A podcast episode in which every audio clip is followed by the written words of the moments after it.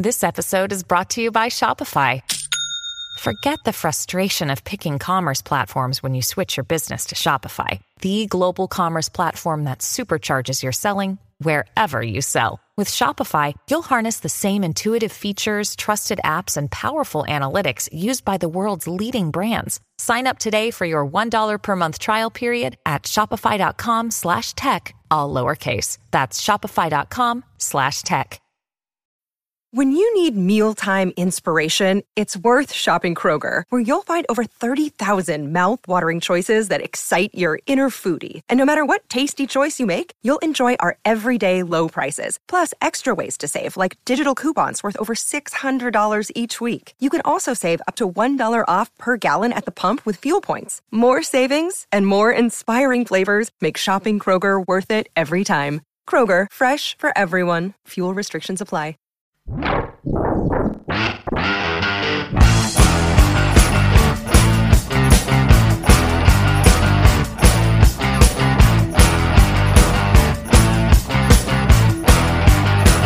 Action fanatics, welcome to another edition of the Bulletproof Podcast. I'm your host, Chris the Brain, and this podcast is brought to you today by Omni Consumer Products, O C P for those in the know. And if you're in the know, you also know that my co-host is here, Chad Cruz.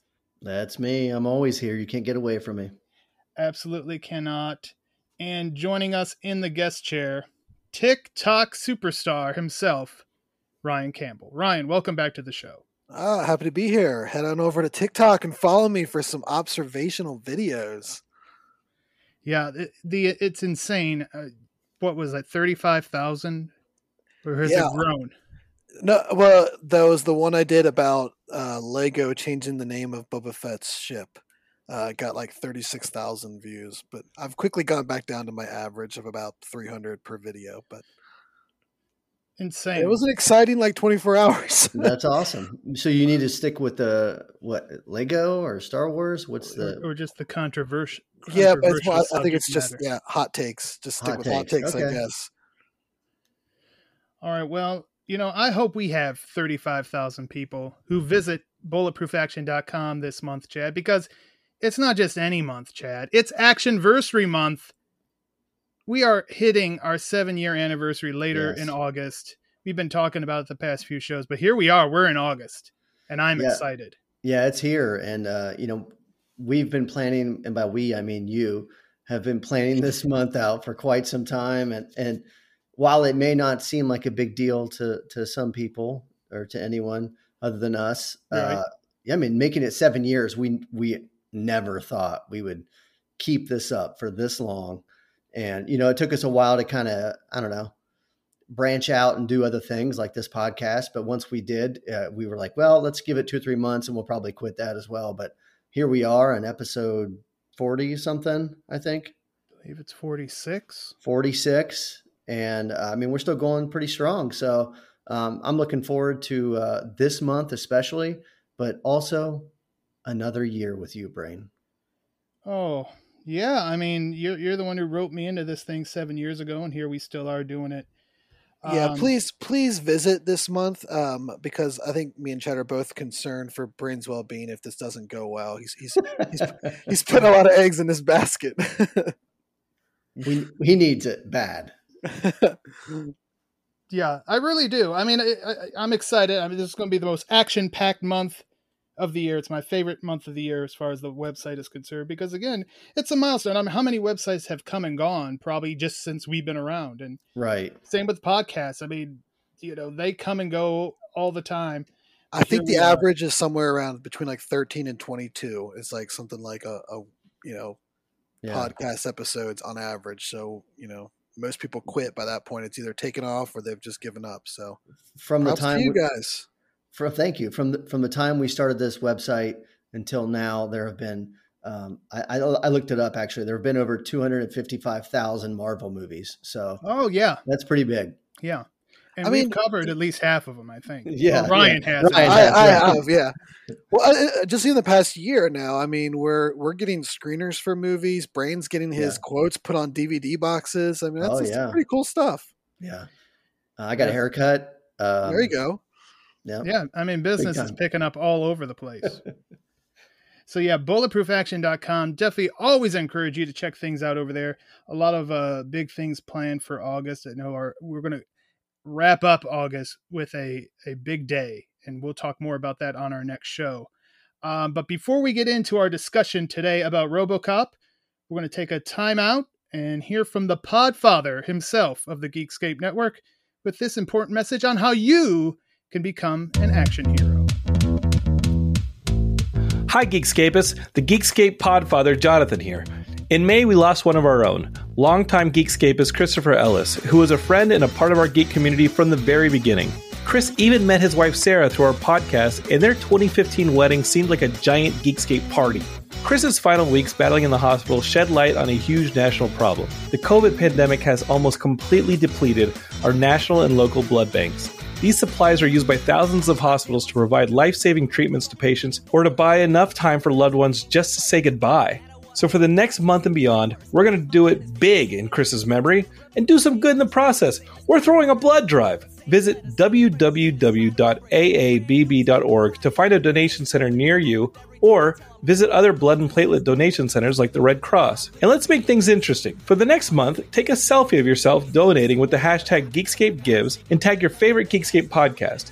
We'll pick some charitable Geekscapists to send prizes to, and the podcast that gets mentioned the most will also get some cool rewards. I should actually cancel the podcast that gets mentioned the least. Can I do that? Whatever. The point is, go out there and donate some blood, tag a selfie of yourself doing it with the hashtag GeekscapeGives, and get others to do the same. We couldn't save our friend Chris, but we can do a whole lot of good in his name. Geekscape forever!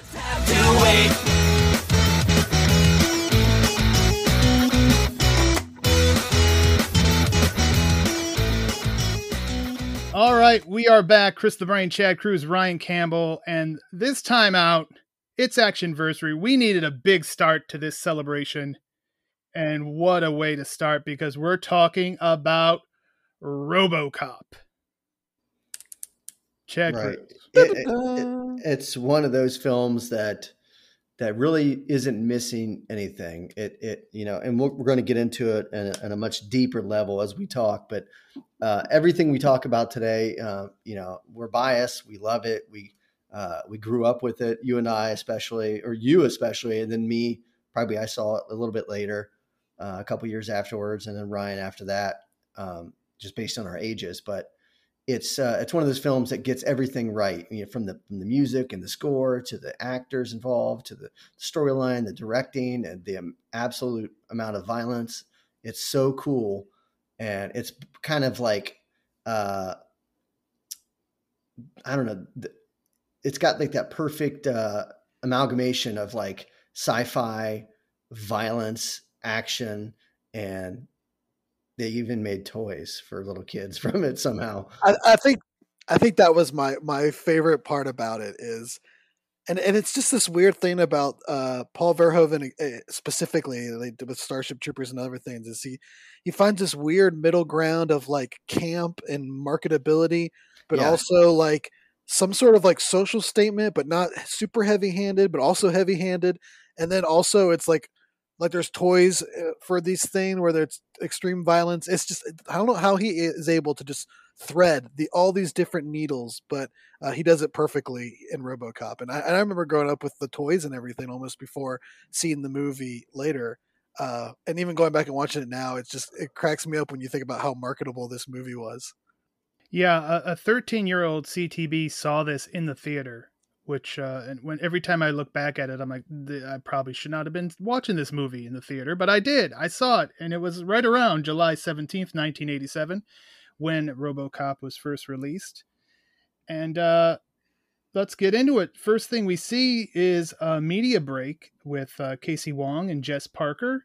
We get a little artificial heart commercial, and then we got news, Chad, on O C P. Again, the sponsor of today's show, taking over the Detroit P D, and we get a, a soundbite from uh, Dick Jones, played by the one and only Ronnie Cox. And uh, we, you know, we're we're getting introduced to kind of the the feel for this film and one of the main characters right off the bat. Yeah, there's there's so much going on in the first five minutes, even though you, you feel like, oh, it's kind of weird. It's starting with these fake commercials and and and and media breaks and stuff like that. it seems strange for a film to do that, but we're getting a lot of information. You know, O C P's taking over the uh, Detroit P D. Uh, what does that mean? It means the city is privatizing law enforcement. And what do private companies do? They try to make that money. Oh, and yeah. Usually that's not a good sign for the citizens. So, uh, I mean, all of these things, like if you just kind of think about it a little bit, um, they're all there in these first couple scenes. But like I said, we got the soundbite from Dick Jones, and you could just see that he is a smarmy, like you cannot trust this man for anything. He he is the personification of corporate America for sure. And also, Ryan, we get a, a news story on on a cop shooting, and the main suspect, Clarence Boddicker. That's right. Uh, Old Red himself uh, come back in in a very different uh, environment than we're gonna than most people of the nineties and sitcom fans will recognize him as. But but yeah, he's uh, he's kind of, I guess, not necessarily our big bad, but who we're gonna be following for the most part of the movie in regards to big bad. Yeah, he, he's definitely the, uh, you know, one of the straws that stir the drink in this film. Kurtwood Smith, again, as you alluded to, uh, part of That seventies Show is where a lot of people know him, but he was in RoboCop first, also Rambo three, Chad, mm-hmm. if, yep. uh, if I recall, yes. Um, and now it's time to meet our hero. And as you said, Chad, O C P is taking over the police. They're doing their thing. And another thing corporations like to do is shuffle the deck from time to time. Yeah. And they have transferred Officer Alex Murphy, played by the great Peter Weller, uh, to a much rougher district than he's been on. And we find out there was a, uh, some they, they put some thought into this, because he was a prime candidate for a program that he'll find himself involved in a little bit later on. Uh, but we also meet Murphy's partner, Ann Lewis, Chad. Yeah, and, and Murphy coming from um, more a well-to-do area, and going into a, a part of the city that is uh, the opposite, you know, full of crime and, and poverty, and just it's uh, not a great place to live, I guess. Um, he's he's already kind of he's not getting hazed by the guys, but they're already kind of giving him giving him you know the shit as he's walking in. You know what I mean? Like, oh, who's this new puke? You know, kind of thing. And, uh, and then he finally meets Ann Lewis, played by Nancy Allen. Um, And they're paired up, and you kind of already get that cool chemistry between the two of them, because it's not like Murphy is new to the job. You know what I mean? He's right. not, he's not like this newbie rookie first day on the job. Like, he's a guy who's, who's been a cop. He has a family. He's a mature dude. He's not a nineteen year old police officer coming out to the streets for the first time, all gung ho. So he knows his stuff already. So you already get the chemistry where he's, you know, he, he wants to drive already, you know, and they're making jokes back and forth. And there's already like this, I don't know if it's a, a sexual thing going on between, between the two of them, but I kind of always felt there was. He is happily married. I know, but there's like a... His work wife. Yeah, work wife. It's a, yeah, you know, I always thought it was more like a playful. I never, mm, I don't know if I picked up on a flirtatious sexual tension. I saw a little tension there. Well, yeah, and I, you you bring it up because, yeah, I think the sergeant was like, basically, you, you have to work for a living down here, Murphy. You know, not yeah. like a, you're not on easy street like you were before. So, like, yeah, that goes about it. And, yeah, so. And everyone, is, everyone in general seems oddly, like, somewhat relaxed. I mean, they're on edge, obviously, because O C P's taking over. But also, they say in that news report with Boddicker, I, I, I don't know the exact number, I just. But I think it was around like twenty-seven cop killings he's responsible for. Like, I would imagine that people would be a little bit more on edge or, or uh, right. you know, somber, but everyone's running around in co-ed uh, showers playing grab ass and everything like that. But I will say that, you know, a, a job like that, a job that's uh, you're, you're on edge all the time while you're at work. You, you, there's, there's plenty of things that you do that maybe you shouldn't do, that you're, you're kind of trying to take the edge off as much as you can. And a lot of that is comes with the humor, the camaraderie, and then uh, the, the way that they don't accept him right away seemed to me to be pretty realistic, you know, from my experience. All right. Then we cut to O C P headquarters um, where a big presentation is about to happen. So all the big wigs are getting called to the conference room. Uh, we learn that there's a rivalry between Dick Jones, who we met earlier, uh, played again by Ronnie Cox, and Bob Morton, played by the late Miguel Ferrer.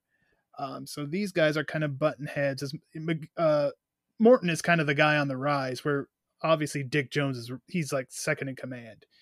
Um, there's really only one more step for him to go to, and that that's the spot that belongs to a character that was simply known as the Old Man. We never get an actual name of him, uh, played by Dan O'Hurley. Um, and the Old Man, his big dream for Detroit is to basically level it and build Delta City. So that's kind of where everything O C P, that's that's the end end game for them, is to get to Delta City.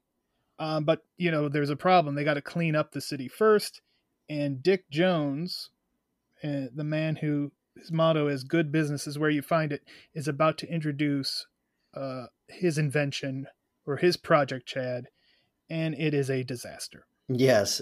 Before we ever get to any RoboCopping, uh, we, we see uh, the straight RoboCop or the straight robot uh, enforcement officer, which is the E D two oh nine. Uh, he has brought into this conference room full of all these big wigs and, and rich, uh, Richie Riches. And Dick Jones is, is trying to show him off in a way that's like impressive. Like, hey, pretend you're holding me hostage with this gun.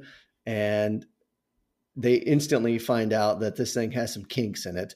And by kinks, I mean, it unloads like three hundred bullets in this dude. Yeah. First, they bring it into a conference room with live rounds. There's yes. no, there's no kill switch. That makes sense. Well, there's like the little scientist in the back with the, the uh, portable Game Boy system that's in the briefcase or whatever that never works, of course. Uh, and this yeah. dude just gets lit up right in front of everybody. It also had joysticks on the control panel, but you know, for all we could tell, that they, it never was actually able to be controlled through those joysticks. Yeah, that was good. Somebody, somebody call a medic, damn it. My yeah, favorite I think we, line. We were beyond medic right there. Uh, yeah. Also, the guy does like the best uh, get out of the room running, where he just kind of like paces around, right? Immediately starts running into people, and yeah, then just like shut him. I'd be across that table, out that door so fast. All I have to do is go down some stairs. E D two oh nine ain't gonna be able to get after you. Which we will find out later. But yeah, I mean, I always look at this scene, you know, I definitely looked at it differently when I first saw it. And then later in my adult life, when I think about how many stupid meetings I've been involved in. in work, I wish E D two oh nine would just come in here. Well, yeah, either that or you think, you know, as bad as this meeting is, at least E D two oh nine didn't show up and kill me. So right. it, it depends on, yeah, you can look at it many different ways, but uh, this is like the perfect, uh, this, this would pop the uh, stock price for Zoom, you know, because people would instantly want to be on Zoom calls again. There you go. I do think it, it serves its best purpose, though, and that is just to show how cold and, and how human lives really don't matter at all to these these people. I mean, you've got yes. the Old Man, the the head of the company, who puts his head in his hands, and his concern isn't that human life was just brutally shot full of holes in his boardroom in front of everybody. It's that, you know, there's going to be damages. This is going to cost them to pay settlements. And, and the whole thing just shows how, how ruthless, how human lives, you know, mean nothing to these people. And, and, it, and it gets that apart pretty quick. And we can get right back into the rest of the movie because we've established how just cold and ruthless these guys are. Well, yeah, and a little ruthless aggression is shown uh, by Bob Morton because he sweep, swoops right in there. And he's like, hey, E D two oh nine's a failure, but what about my RoboCop program? Yeah. And uh, old the old man, you're like, oh, wait, what are you talking about? You know, this is first he's heard of it. Dick Jones tries to stop it, but the Old Man is now, he wants to hear it. He's going to have it, a presentation in twenty minutes in his office. Um, so a big win there for Bob Morton, or is it? We will find out. Plus some awesome uh, moments from my, I think my my favorite character in the whole movie, and that's Johnson, played by Felton Perry. Uh, he makes some weird facial expressions and just never has the right emotional response to what's going on around him. Uh, it even carries into the sequels, but he's just such a weird character. But their reaction as they're quickly gathering for their meeting, um, you know, and again, these guys also don't care about the life that was just lost. And then we cut back to uh, Murphy and Lewis, and we get to see Murphy do a little T J laser gun trick, Chad. And, uh, yeah. you know, he does it for his son, or so yeah. he says. Yeah, he learned it. You know, his, his son watches the T J laser uh, television program, and, you know, cool little kind of space gun, and he's twirling in, in his holster, and it looks badass. So he learned it so he can impress his son, uh, but it also looks very cool for him as well. But it, it's the importance of the scene between, you know, Murphy and Lewis kind of getting to know each other a little bit. Um, and they always do that in these cop movies where they're always like at a food truck or something. You notice that, like, Point Break's the one I always think of first off. And then like Lethal Weapon had them, and all these movies, these guys always eat at food trucks because they're always kind of moving around in their, in their cruiser all day. So we get like this brief scene where Lewis learns about his family and he's a devoted dad and all this stuff, all by just showing him do a cool gun trick. So yeah. I, I love it. And then that gets interrupted because there's a call uh, about a robbery. Um, and we get our first big action piece here, Ryan. That's right. Clarence is, uh, we finally see him in some action as him and his crew uh, are laying waste to some people. And uh, that no regard, I, I guess, as we find out later, that there's a, there's a very good reason that they have very little concern for police uh, interruption. But um, yeah, they, uh, they're, they're putting it to uh, the, the, O C P D.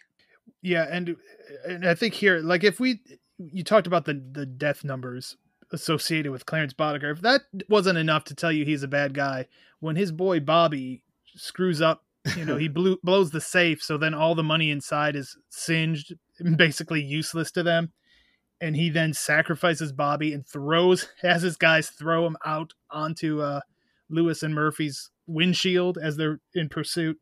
I mean, I think that pretty much, if you did not already know that Clarence Boddicker was an evil, horrible, despicable human being, that's the moment, Chad, I think would, would cement it for you. Yeah. But also a very cool scene, right? Oh yeah. You want I mean, your bad guys to be as bad as possible. So this worked really and it, well.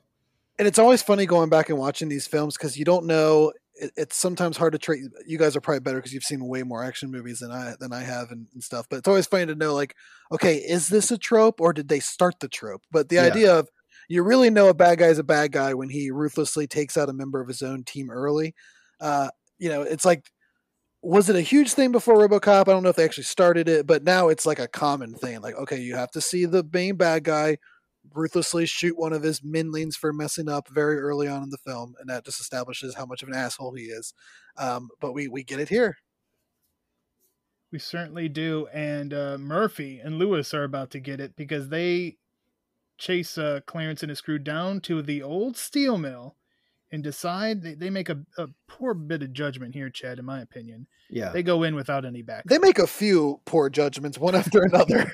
yeah. Yeah. This one, especially, this kind of starts the domino effect of poor decision-making. And, and I think, like you said, they, they follow them to this old steel mill, which always appears to be where these villains hide out, but they move in there with it without backup. There's just two. Detroit ain't short on them. Yeah, no doubt. Exactly. And it, not even in the near future. Um, but they move in without backup, and it's just two of them. And then they split up, which is also a bad decision. Um, and they're, they're in radio communication, but you wouldn't know that by their lack of communication. They did, to be fair, they did just team up. So they don't have that, that, that, uh, you know, finishing each other's sentences kind of camaraderie right. going on yet. So, yeah, so Ann Lewis, uh, she tracks down one of the guys who's just urinating randomly yeah. somewhere. Why not?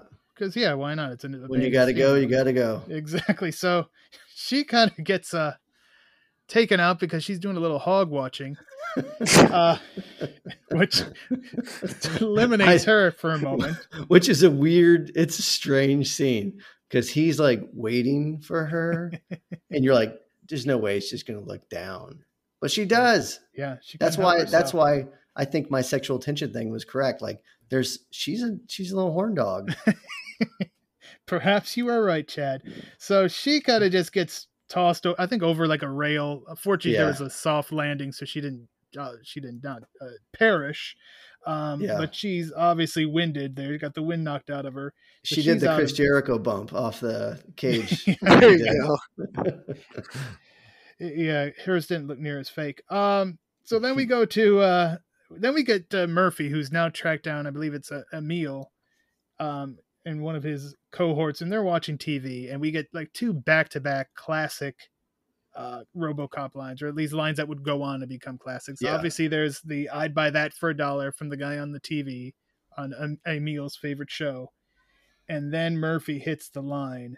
Dead or Alive, You're Coming With Me, which will come into play as well. But I mean, back to back, Chad, I, I don't know if a movie's ever had that situation where two uh, just classic lines were that close together in a film.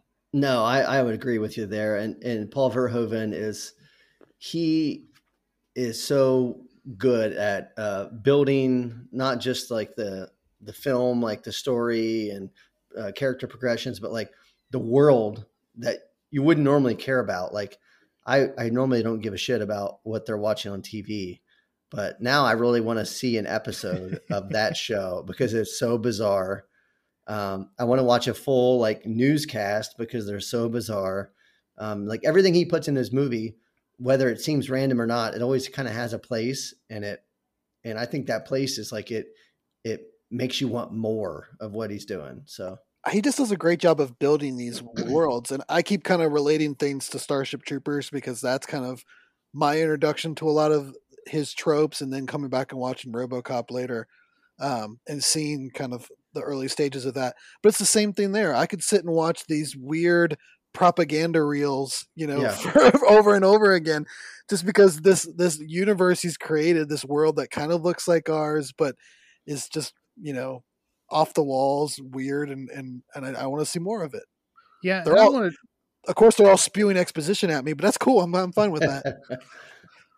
And I wanted to to bring up something about the media break thing because you know the way he presents it, he's kind of got it right, but he's got it way wrong as well. Because the media break is like they're just spitting out this news in like two minutes. Like I mean, there's a point where the pre- president, a former president, is killed. Yeah. And they just like, former president's dead, move on.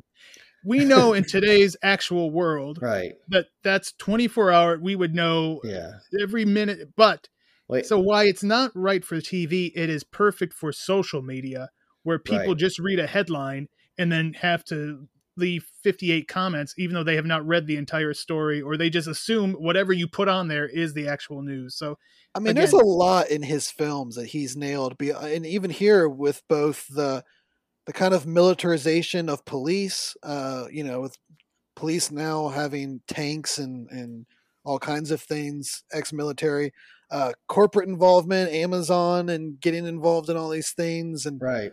It, it's, it's, he's, It, it when you go back and watch it, it seems just out there and, and crazy. But even down to the, I guess, the fall of Detroit, he's nailed a lot of these things. Yeah. Well, he's yeah, got right. this is you know pre twenty-four hour news cycle as well, so you kind of just bleh, like spew it all out in your two hour news program and hope that people are watching. You don't have you know C N N and, and and Fox News or whatever, C N B C just running constantly, where they have to come up with new content. And by new content, I mean talk about the same old crap. Yeah, rehash it fifty different ways yeah. and uh, twenty thousand different talking heads. Right. All right, but let's let's get into it because this is the the scene that may be one of the most memorable scenes, and definitely one of the scenes I'm like, yeah, I probably shouldn't have been watching this as a thirteen year old, especially when you're like eight watching it. Right? Yeah, uh, just the massacre of, yeah. of of Alex Murphy, and I mean, this is brutal. Um, some of this had to be cut to get the R rating, um, and so yeah, it was. It, it, you know, I've since seen the. the uh, uncut version, but you know, at that, that point you're pretty desensitized to the whole thing anyway. Right. Right. Um, but uh, yeah, I mean, this is just a, definitely one of the most uh, memorable death scenes in, in movie history, I would say, Chad. Yeah, I would agree with you again, because it's, we've already established that he is going to be our main character. You know, his, his name's at the, at the front of the, uh, of the box of the V H S, you know, he's, he's the man, Peter Weller, and he's got such a great face, right? His head is just like, he's got such good lines on his jaw and stuff. You're like, oh man, I can't wait till he puts that mask on. But he, uh, he, perfect casting because he's likable. You know, like you said, we we haven't had spent much time with him at this point, but we've spent enough to know that we like him as a character because he's, you know, he's doing these cool things with his gun. He's learning it for his kid, and he's a cop, and he's he just moved into town, so we're like already kind of sympathizing with him a little bit. So when we watch him just get brutally massacred, I mean, it's, uh, you know, we know what's going to happen because we've read the title of the film, but uh, it, it really is kind of a shot to the gut. Yeah. Yeah. I think yeah. it was on one of the commentaries where they mentioned that uh, Peter Weller has the perfect set of lips to be RoboCop. I, yep, that's right. Yeah, definitely one of the things. Uh, being a kid, again, like I came back and watched it later as an as an I guess an adult or a young adult, but even growing up as a kid, this scene and then in the sequel when they like take him apart, those for whatever reason those moments stuck with me and were pretty jarring to me as a child. What? I'm, I'm sure that I could understand it. So Murphy's obviously rushed to the hospital. Um, we start, still alive, you know, by the way. He, he is. He is. He's he's a fighter. Um, his life is flashing before his eyes, so we, we get to see him some flashbacks. He's you know listening to the doctors, but then yeah, the inevitable happens. Not a big surprise. Um, they call his time of death. Um, he's dead, and uh, he's getting and prepped for the big RoboCop program. Chad, those trauma room doctors. I don't know if those were like real doctors, but that's some that. sounded legit. Like when you when you watch that scene, go back and watch that scene again and listen to the way they talk, and and then watch an episode of some shitty you know hospital show. Like th- this is how trauma room doctors actually like go about their business. It's like there's a, a progression of steps that they go through, and there's there's not some dramatic emotional thing happening. It's people trying to save a body lying on a on a gurney or a, you know on a cot. And I mean, they like knocked out of the park. I don't even know if these guys are real, but I, they seem like real doctors to me. Either real or they did their research. Damn good. Sure. Impressive. I love the, the transition here as we get to when he does wake up as, but they, as RoboCop, but the, it's almost like from his point of view, he would just die. And then just all of a sudden, boom, wake up as RoboCop, you know, we, whereas nowadays we, they would go for like the Doctor Frankenstein shots of like, a brain in a jar and all these other things. And like, I, I just, I don't know. It just seems so abrupt, but like, I like that. It's, it's more from the view of the, of, of, of him, how that would be experienced. Right. right. They, they yeah. definitely build up that reveal. Right. And they, they legally pronounce him as dead. And, uh, you know, he, he officially will become the, the first and, and their hope is probably many in the RoboCop program for, for Mister Bob Morton. Yeah, Murphy is definitely the guinea pig there. And like you said, Ryan, we, we he wakes up, or, or RoboCop or Murphy. I don't know how you want to talk about him, but he wakes up. We see everything from his point of view for a while as he's getting worked on. He's being programmed. Um, they build up the reveal. And that's when uh, we finally see him. Everybody finally sees RoboCop in all his glory uh, when O C P and Bob Morton show up and bring him to the precinct. And it's... It's a, it's a, the old, uh, you know, everybody's there. Everybody's rushing to see what the hell this is because right. I mean, you could just hear the stomping of RoboCop's feet down the hallway. Yeah. It gets everybody's attention instantly. Yeah. It's like a celebrity walked into, you know, your school or something and all the ever, like he's just got a posse behind him, but there's just more and more people. It's like the scene in Rocky when he's running, just more and more people keep following him. And uh, we get the awesome scene where he's in the shooting range and he's got the pistol and he's just brrr, brrr, like just going nuts and blowing shit up. And, and people are like, what the hell is going on here? And there, there's also that weird um, kind of fear, you know, because the, the Detroit Police Department is, is being privatized by O C P right. and the union wants to strike, but we're still cops, damn it. We have to be on the streets. So you have kind of have that dilemma between some of the officers, like, we got to stand up for ourselves as a union, but also we want to protect the people. Okay. Is this robotic dude coming to take our jobs kind of thing? So there's right. like a lot, there's a lot of like weird stuff going on here that you might not notice when you just kind of watch a guy shoot a gun. Um, but like you said, we kind of see so many things from RoboCop's perspective between him eating food and uh, the parties and the people being super excited about him. And then like twenty-five seconds later, he's on the street. Well, yeah, and we also learn RoboCop's prime directives. Yeah. Which there are three that we know of at, at the start, which is serve the public trust, protect the innocent, and uphold the law. Um, and again, then he goes to the shooting range, as you mentioned, Chad. And a key thing there is he does the T J laser gun twirl, and Lewis notices. Badass. So that whole little scene at the beginning got some served hard nips a, bit, on that a lot of... served a lot of purposes. And now here's the scene, Ryan Campbell, that comes up. RoboCop's out on the street. This always reminded me, and still to this day reminds me, of Superman, my favorite movie, Superman, where he has his like coming out party. He saves Lois from the helicopter falling off the roof mm-hmm. of the Daily Planet, and then he kind of goes and thwarts a robbery and gets a cat out of a tree, and the Air Force One's about to crash, gets struck by lightning, and he's there to, to get the plane down safely. I mean, it's the same, almost the same exact thing here with RoboCop. The only thing is Superman didn't shoot a guy in the dick. So that's the big difference. There was no raping. Yeah. And like wreck and probably caused like thousands of dollars worth of damage to the store while taking out the, uh, the perp. Can I talk about that store too? I mean, that's safe. What, how is that a smart, pl- like, do they have to put those cans around that safe every day? I, I, you know, I think it, maybe it's uh it adds to like the hiding. It's like when your kid hides somewhere and you're like, that's a terrible hiding spot, but he covers himself in all kinds of random blankets and pillows. Like, oh, maybe that's what they did. They just like, we'll put the safe in the open and then just cover it with uh, merchandise that nobody right, we'll ever buys. These, we'll stack these cans up here every day. We have to do this. This doesn't make any sense. They're also old, and sometimes old people do things that are more difficult because it's uh, they don't, you know, whatever new technology is, it's just easier for them to do things the old way.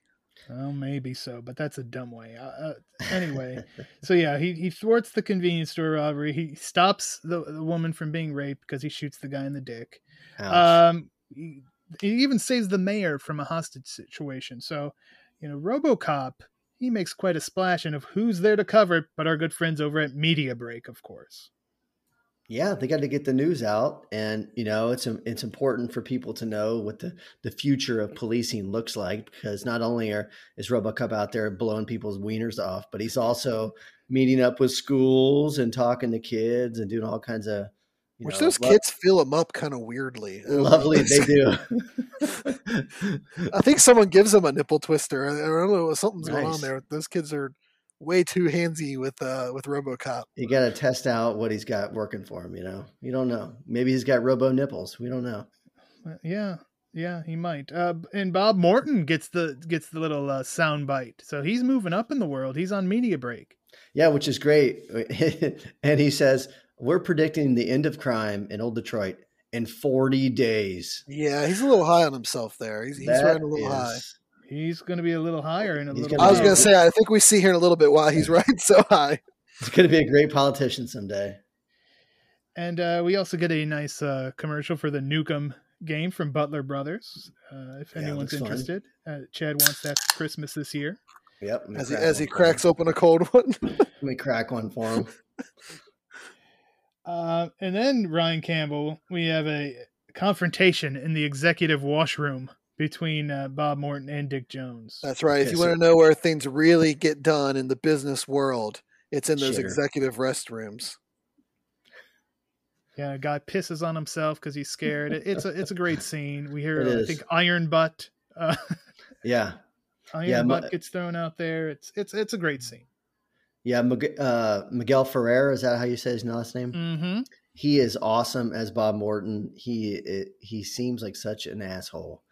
Uh, I mean, Dick Jones is, is just awful, but he Dick Jones, he's awful, but he's like made his way by being you know by being the way he is. He's made his way in the company, but Bob Morton is like, I he I just want to hate him so much when I look See, at his face. I'm almost the opposite of you. It's like, oh. I think in any other movie, no, I'm not saying I like Bob Morton, but I'm, yeah, yeah, in yeah. this movie, it's a lesser of two evils. I right. Think. In this movie, yeah, he's, he's like, oh, he's not that bad of a guy when you compare him to Boddicker and Dick and Jones. He's, and he's at least the man behind the hero of the film. Now, granted, his, right. and, his motives aren't exactly pure, but it does seem yeah. like he's, he's, You know, I mean, he's Dick Jones twenty-five years earlier is all yeah. he is. You know, he doesn't want to rule the. He's still. He seems like he and he feels like he can see the space between spaces and kind of knows what's going on. But in reality, you know, he doesn't want to rule the world like some of the guys at the top of the at the food chain. He really just wants to progress in a company, which is really what all of us should be striving for, is just to move up in our companies. You know, so. You know what's funny about Dick Jones is that he uh, he's kind of the ultimate businessman. You know, he he made it to his position by. Uh, whatever, you know, producing financially, fiscally, like they're making money. Uh, Right. Um, and he doesn't really give a shit if it's helping anyone, as long as he can sell contracts to the military.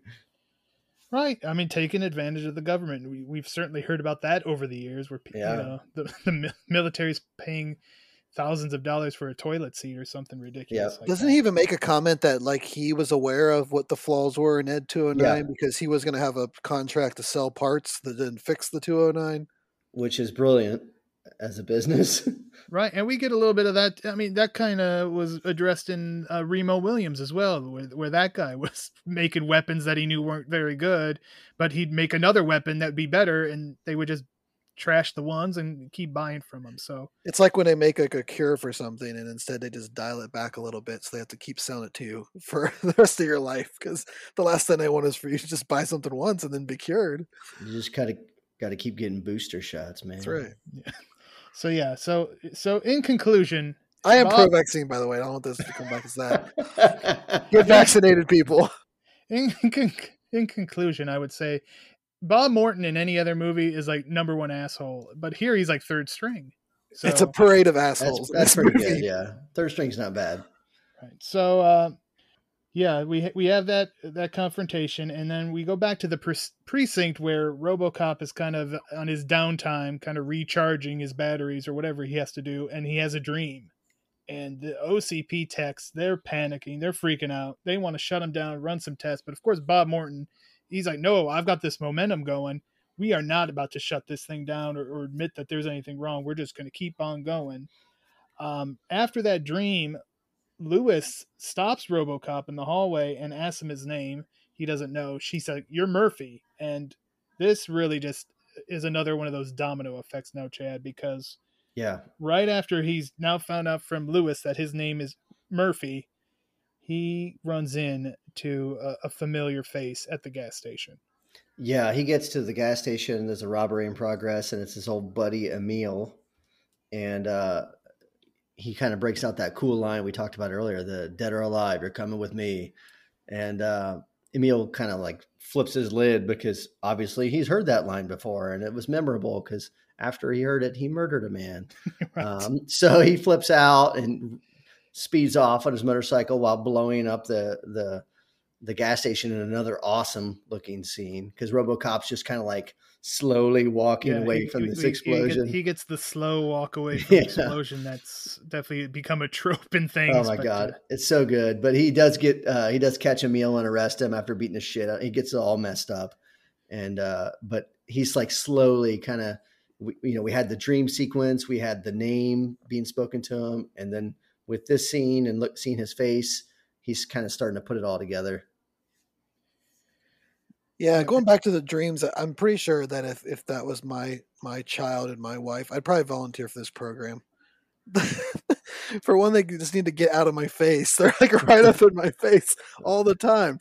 I don't ever have memories of my own uh, home life of of my kids just getting directly right up in my face like that, and just huh come here come here yeah come here come on come here hey hey I'd like shut up, and you know, so maybe you've repressed those memories, right? maybe maybe if I was maybe if I went through such a pr- procedure they would come back in such a shocking way. Maybe if you were shot in the brain. Yeah. So Robo uh goes to the computer room at the uh, police headquarters, and uh he's just like, I'm going to look up this Emil's known accomplices. And that's where he gets the picture of Clarence Boddicker, and that he is the suspect, number one suspect in the death of Officer Alex Murphy. Uh, this for this causes Robo to then go visit Alex Murphy's old house, where we get more flashbacks, including that annoying Halloween picture scene where that kid with the pitchfork, I don't know what he's doing. It's a still picture. Why does he keep jabbing that pitchfork? Can someone explain this to me? Kids are no. annoying. No, okay. I cannot. Okay, thank you. I love um, my kids. Hi, kids. They're not listening to this. Yeah, your kids should not be listening to this, but and they definitely should not be watching. Wait, Robo. they should be. They should be at least clicking on it and muting it. That's fine. Yes, every day. Download it. Subscribe. Give us a five star rating. Um, do do all those things. Tell all your friends about it. But don't listen to this. That's right. Chad Cruz is a damn dirty mouth. All right. Amen. Uh, Robo then goes to a nightclub. I don't really know how he decided to go to this nightclub, uh, but he finds Leon, played by the great Ray Wise, um, but he still cannot find Clarence. But Clarence is about to pop up somewhere where he's not wanted, Chad. Yeah, he is. Uh, first, Ray Wise tried to kick him in the balls. Right, which he is tried to, stupid. Which is a great scene uh, because, I mean, we know part of him is human, so why not his genitals? Uh, it seems pretty apparent that even if they were still human, they're behind like just pure metal. So I don't yeah. know what the thought process was there. Well, I know Lewis has been thinking about a similar thing with that section of his body, but anywho, yeah. Uh, you mentioned Claire, Clarence Boddicker showing up at the, at a, a place that was unexpected. And, and yes, uh, we, we, we kind of cut to Bob Morton and his, uh, I don't know, two is models. It, is, is it a mansion? I don't know. It's a nice ass house. Right. Um, And you can assume that it's probably new. And it looks like a house from Silk Stockings. From Silk Stockings. I've only seen that show three or four hundred times, but I, I love it. Yeah, that's probably true.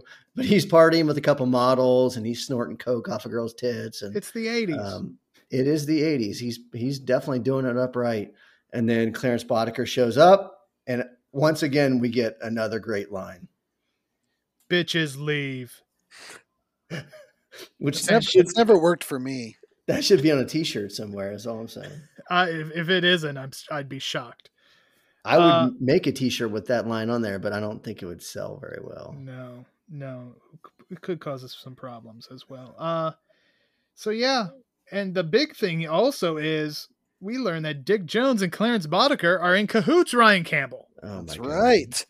You gotta, you gotta, you gotta get your money coming and going. He, uh, he both controls the crime in the city and he controls law enforcement. So, you know, it's a, it's the kind of corporate stuff you can expect from these, these overlords. Yeah. Talking to you, Jeff Bezos. Oh, so yeah. So, I, dude, if he's listening, oh my God, he's going to be so mad. Right.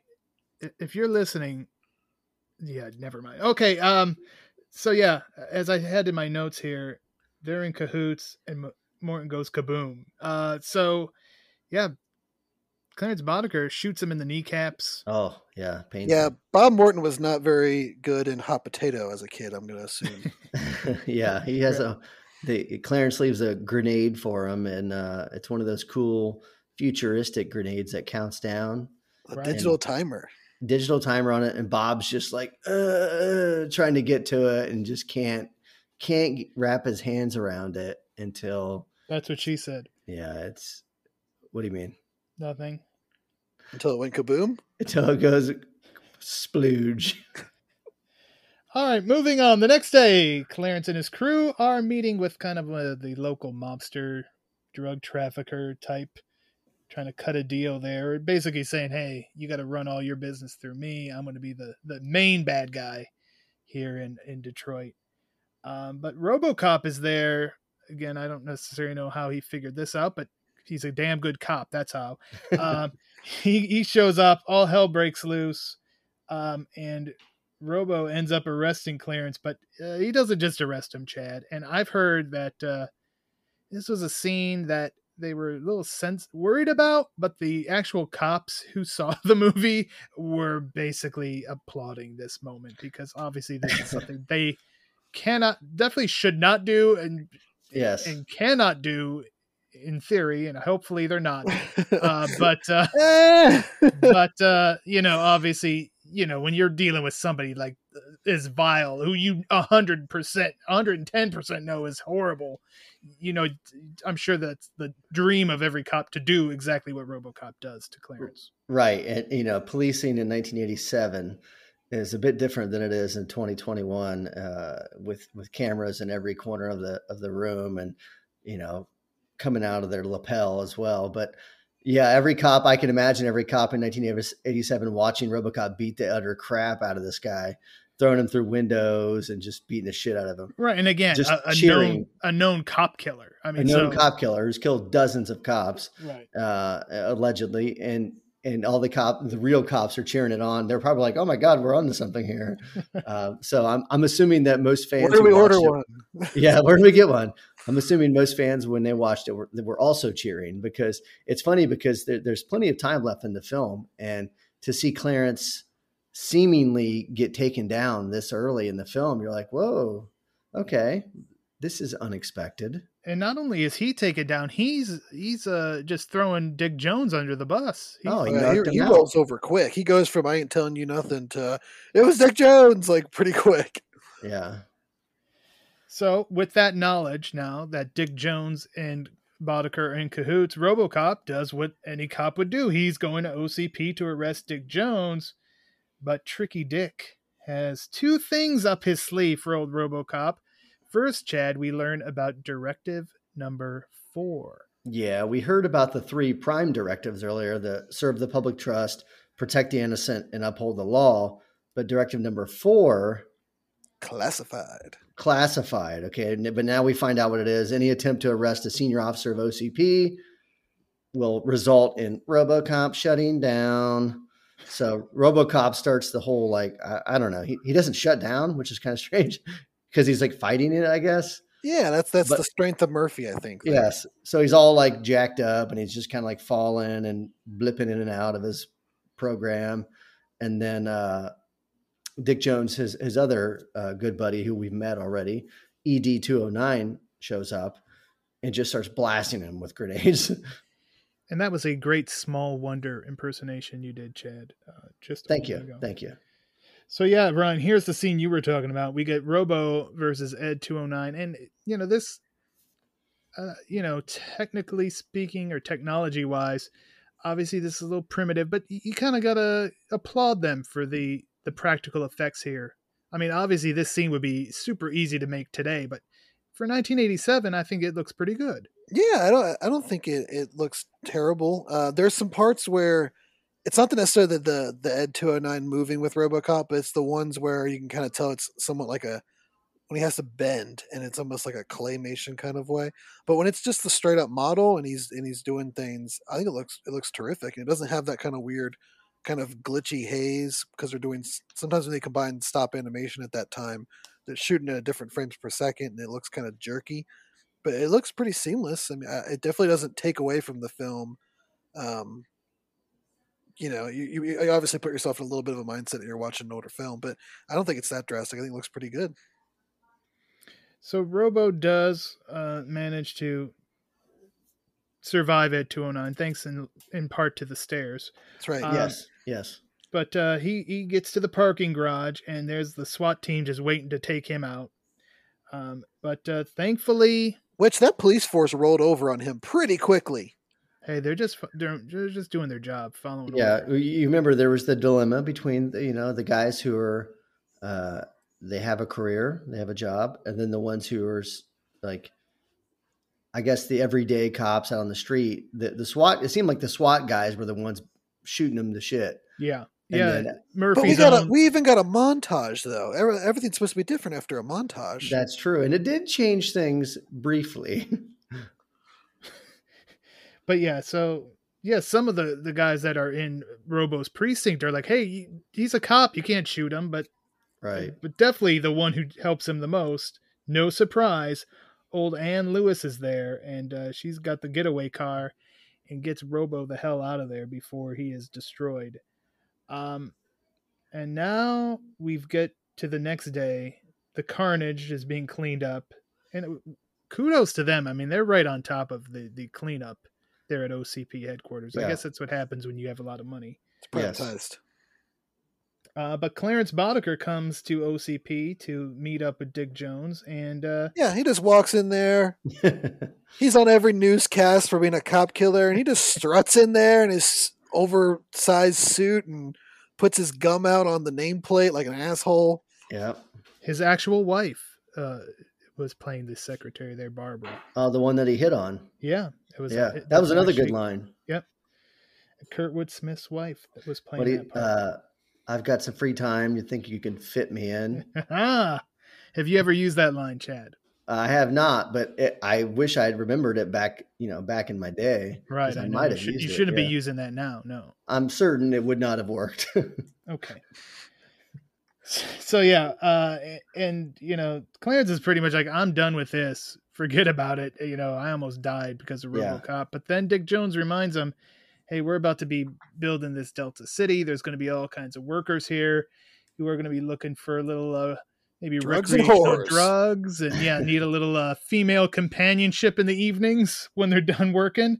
Uh, and that changes Clarence's mind real quick.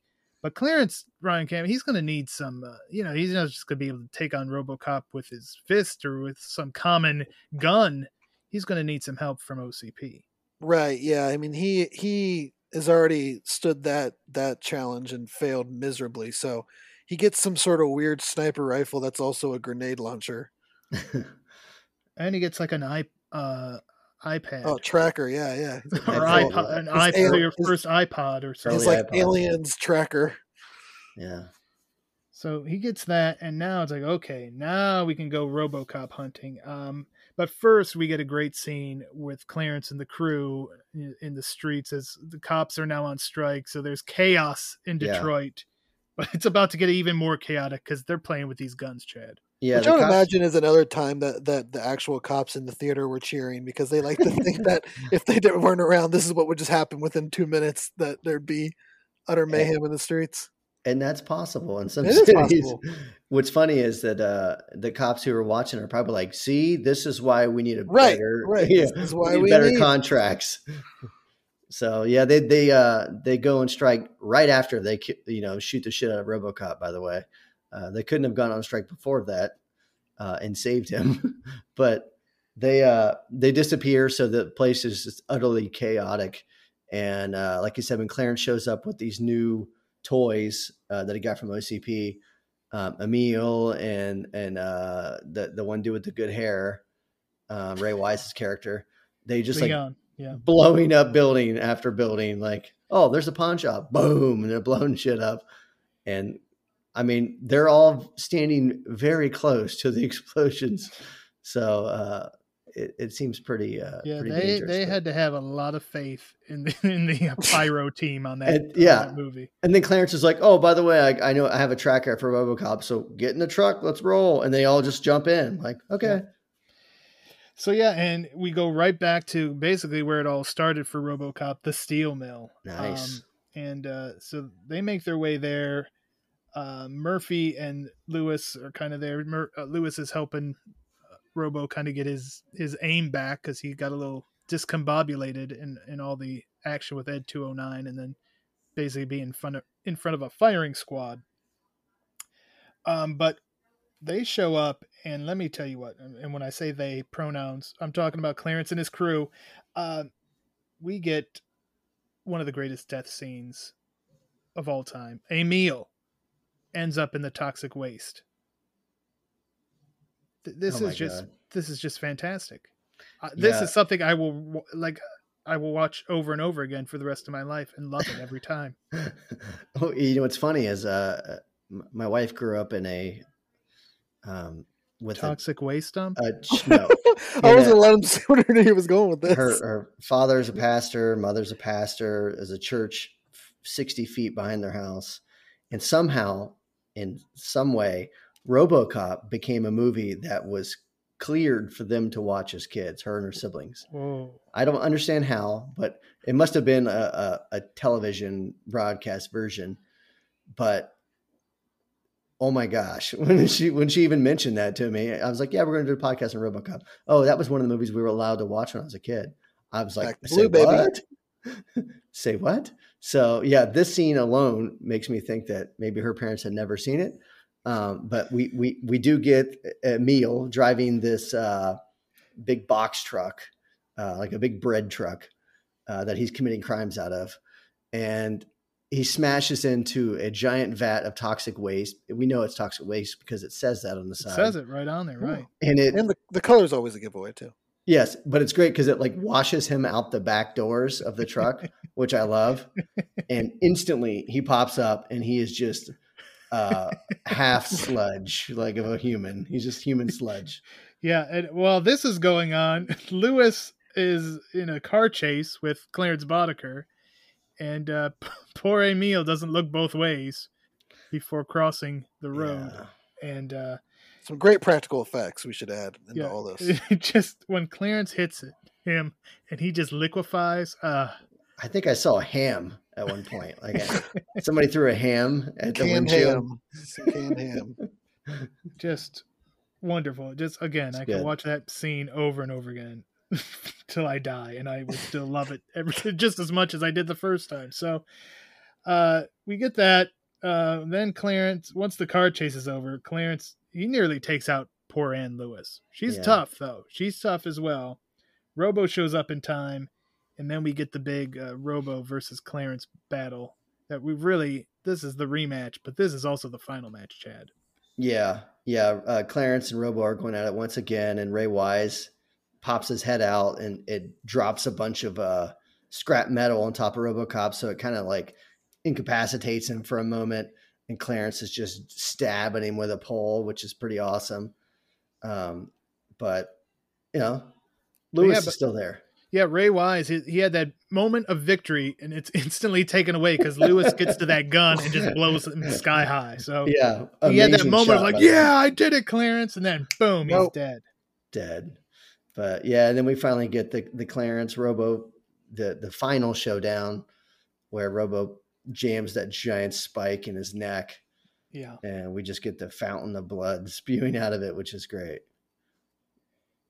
But there's Sorry. still Sorry, still Clarence. some still some unfinished business though. We got rid of Clarence, but he was only second tier bad guy. It's the peons. Yeah. We need to go to the head of the snake, and that being of course Dick Jones. Uh, so once again Robo goes to O C P headquarters. Um, he interrupts the meeting again, um, and this time, you know, the old man's like, these are serious charges. What proof do you have? Well, old Robo came prepared, Chad. He did. The bloody spike that he just jabbed in Clarence's throat, he uh, he jams it into the computer. It's a, it's like a U S B stick, but not really. It's kind of like R two D two's uh, pod yes. in there. Yeah, so he uses this as Star Wars connection, connector. Uh, to go into the computer screen, and he shows the whole image of him talking about Bob Morton, him killing Bob Morton, and which is information um, that he just gave up voluntarily. When yes. he's like, "I already had to kill Bob Morton," like nobody asked you about that. Yeah, and it was clear that it was filmed again. Like it's not the same way he said it the first time, but whatever, no big deal. But well, the old man—that's the classic bad guy. You know, yes. At some point, he has to right. reveal his evil right, plan. Right. Rice. I killed Bob Morton because he was being a nuisance or whatever he says. But the old man's like, you know, he does the one thing that he can do uh, because he's old. He's like, you're fired. Right. Yeah. Yeah. Because Dick gets desperate. He he takes the old man hostage. Yeah. But once he gets fired. Which, by the way, just was is that loaded handgun just sitting in an office at any yeah, given time? All the time. Yeah. I yeah, could understand it was there for the E D two oh nine demonstration, but why was it still there? I, I don't know. I always keep one in my office. I'm okay. I mean, it is a pretty, maybe it was a gift from in a, in a red velvet lined case. Yeah. So yeah, that would definitely, you know, it could be like uh old Ames Jane Chill gave a Paul Kersey a nice gift like that. Uh, some, some decades before that, or a decade or so before that. All right. But anyway, the old man fires Dick, and then uh, RoboCop fires Dick out the window. Uh, So yeah, Dick Jones exits the building the hard way.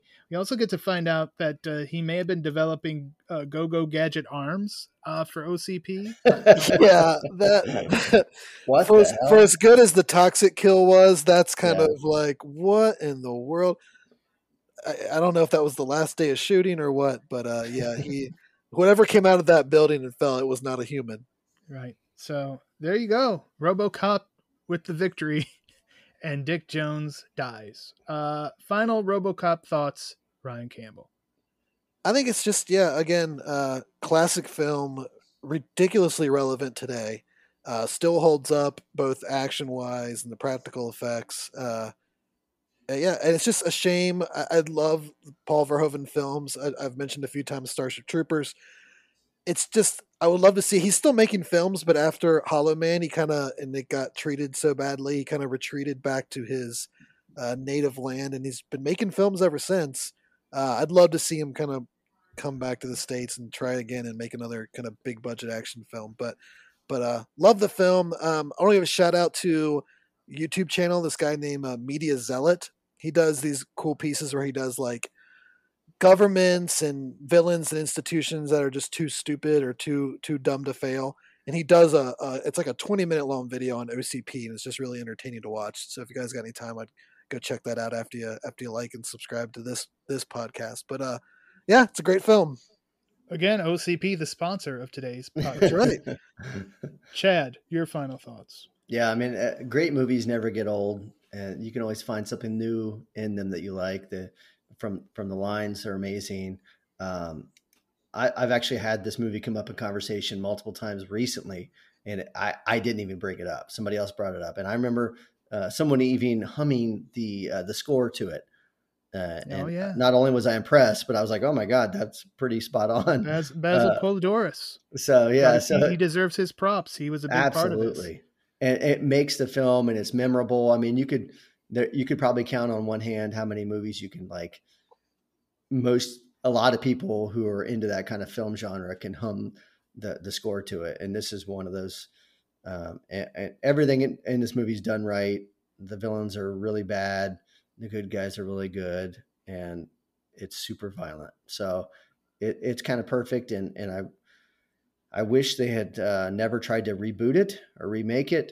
Uh, I feel like they failed miserably, but it was bad enough that no one remembers it. So thank you.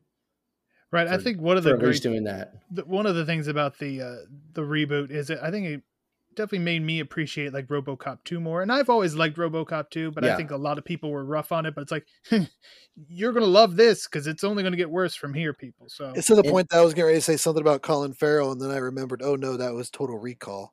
It was yeah. the RoboCop remake. Also terrible, yes. Yeah. yeah. yeah. How, are get, how are we going to get through this whole podcast and no one's going to bring up Sting? And we're all wrestling fans. That was RoboCop two. But uh, yeah, RoboCop Returns, uh, part of the build-up for the hype of that movie was RoboCop was in Sting's corner at Capitol yes. Combat ninety in Washington, D C, and uh, obviously it was not Peter Weller, and obviously that RoboCop couldn't do much, but he did tear a cage door off. He did so uh, easily. Yeah, so he did have some action in there. But yeah, I remember being very excited about that at the time because yeah, I loved RoboCop. I was pumped for the sequel, and and plus I, you know, that was definitely where I was watching W C W pretty regularly, and you know before I'm it was like, hashtag W C W trash. Uh, you got that right. When they were just minding their business, doing their own thing, you can be fine. When you start screwing with, never. Okay, I'm not going to get into that. But hey, and you, and you know what? The the reboot kind of did the same thing for RoboCop that it did for me with Predator, and that is uh, all these newer attempts at Predator films have been so bad for me that you know I go back and watch Predator two, and I'm like, oh my God, it's a, a masterpiece compared to right. these new ones. So yeah. Which bonus news, did you guys hear about the new Predator movie? Yeah, please stop. Skulls, Skulls uh, yes. Uh, please stop.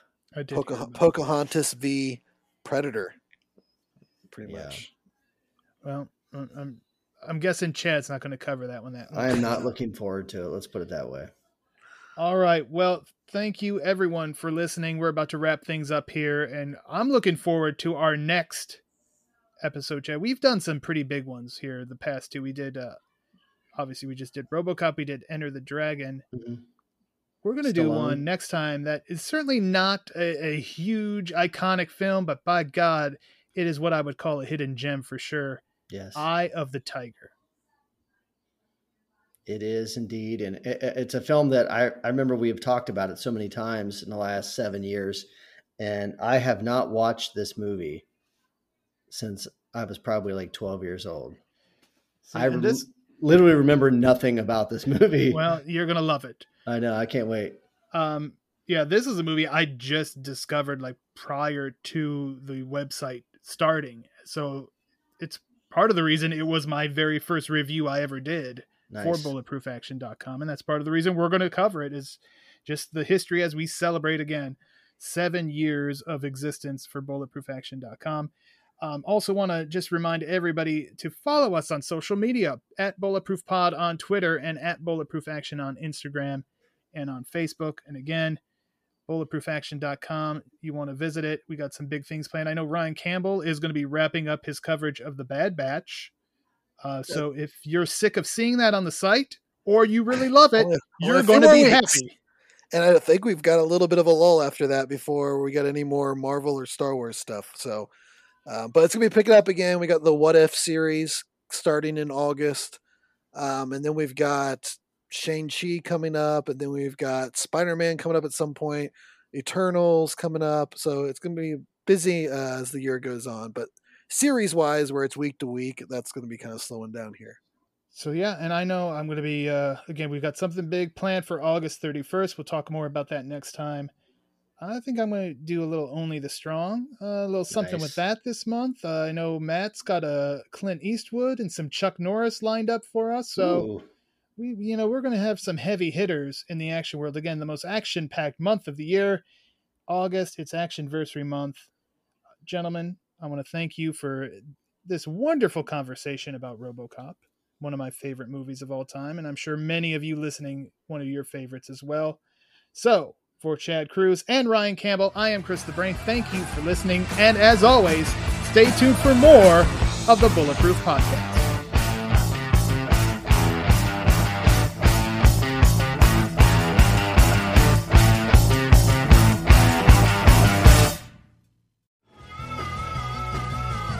You're listening to the Geekscape Network.